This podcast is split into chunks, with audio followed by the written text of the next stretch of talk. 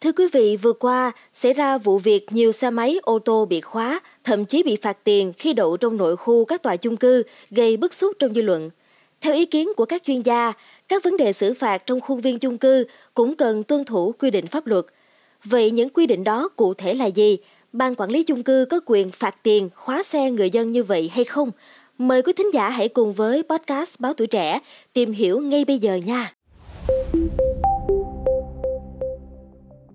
Thưa quý vị, nhận được phản ảnh của bạn đọc về việc chung cư phạt tiền người dân khi đậu xe không đúng nơi quy định, tuổi trẻ đã liên hệ các bên liên quan nhằm làm rõ vấn đề.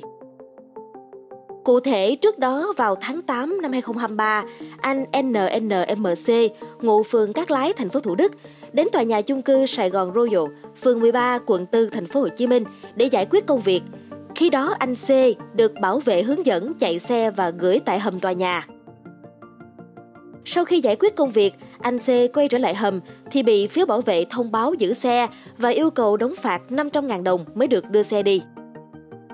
Anh C kể lại rằng khi anh hỏi quy định này ở đâu thì bộ phận bảo vệ nói do ban quản trị tòa nhà họp với hội nghị nhà chung cư và được hội nghị này đồng ý cho áp dụng.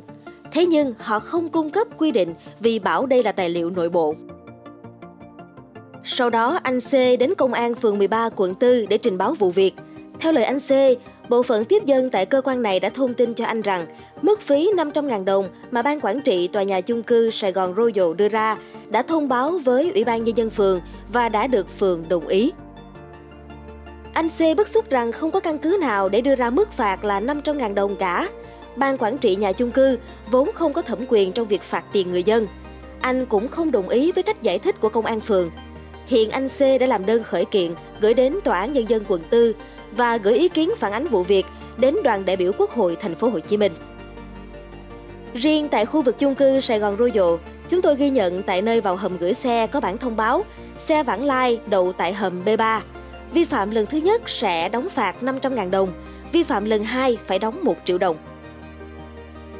Cho đến ngày 12 tháng 10, chúng tôi đã liên lạc với Ban Quản lý Tòa nhà chung cư Sài Gòn Royal và Ủy ban Nhân dân phường 13 quận 4 nhằm làm rõ thêm về vụ việc này các bên đã tiếp nhận phản ánh và hẹn thời gian đưa ra câu trả lời. Các đơn vị này liên tiếp hẹn, nhưng đến nay chúng tôi vẫn chưa nhận được phản hồi từ phía chung cư Sài Gòn Royal và Ủy ban Nhân dân phường 13. Tương tự, tại một số khu vực của các tòa nhà chung cư hiện cũng áp dụng biện pháp khóa xe của người dân nếu đậu không đúng nơi quy định. Một trường hợp khác là anh NQN 38 tuổi ngụ quận 10, trước đó có đến khu vực chung cư Mastery Thảo Điền, thành phố Thủ Đức để rút tiền. Khoảng 10 phút sau, xe của anh N đã bị bảo vệ chung cư khóa bánh vì đậu không đúng nơi quy định.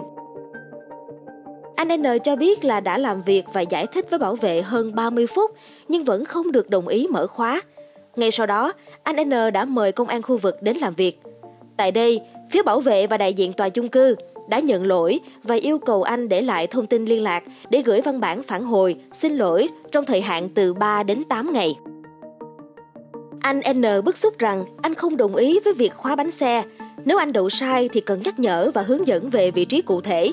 Mặc dù anh đã để lại thông tin, nhưng phía bảo vệ, đại diện chung cư không có động thái liên hệ xin lỗi, không giữ cam kết như ban đầu. Thưa quý vị, trao đổi với tuổi trẻ, luật sư Bùi Quốc Tuấn thuộc đoàn luật sư thành phố Hồ Chí Minh nhấn mạnh, việc xử phạt vi phạm hành chính là việc người có thẩm quyền áp dụng hình thức xử phạt, biện pháp khắc phục hậu quả đối với cá nhân, tổ chức vi phạm. Điều này được quy định tại khoản 2 điều 2 Luật xử lý vi phạm hành chính.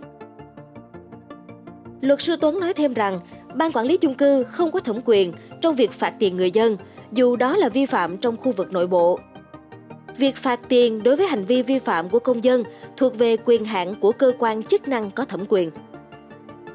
Theo luật sư Tuấn, Điều 104 Luật Nhà ở 2014 đề cập rất cụ thể về chức năng, nhiệm vụ của ban quản trị tòa nhà chung cư, trong đó không có quy định nào liên quan đến việc ban quản trị có thể áp dụng hình thức phạt tiền.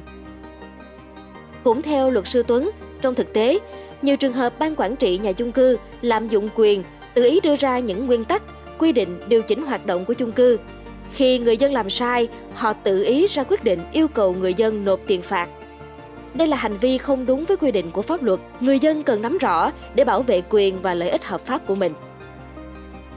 Đối với trường hợp người dân bị khóa xe trong khu vực đường nội bộ chung cư, luật sư Bùi Quang Nghiêm thuộc đoàn luật sư thành phố Hồ Chí Minh cho rằng cần phải xác định phía chung cư có quy định về việc đậu xe và trong quy định đề cập đến nội dung xử lý.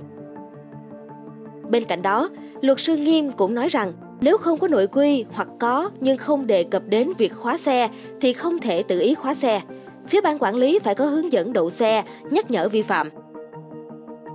Trong trường hợp xe đậu sai vị trí ở đoạn đường đã được phía chung cư bàn giao cho nhà nước, đường nội bộ nhưng đã đấu nối với hệ thống hạ tầng giao thông công cộng thì không thuộc thẩm quyền quản lý của chung cư nữa. Thẩm quyền xử lý, xử phạt phải thuộc về chính quyền địa phương. Cũng theo luật sư Bùi Quang Nghiêm, nếu xảy ra tranh chấp trong quá trình xử lý, trước hết phải thông qua hòa giải tại phường, xã theo quy định về hòa giải cơ sở. Nếu hai bên không thỏa thuận được với nhau thì phải đưa ra tòa giải quyết theo thủ tục tố tụng dân sự. Xin cảm ơn quý thính giả đã lắng nghe số podcast ngày hôm nay. Đừng quên theo dõi để tiếp tục đồng hành với podcast Báo Tuổi Trẻ trong những số phát sóng lần sau. Xin chào tạm biệt và hẹn gặp lại!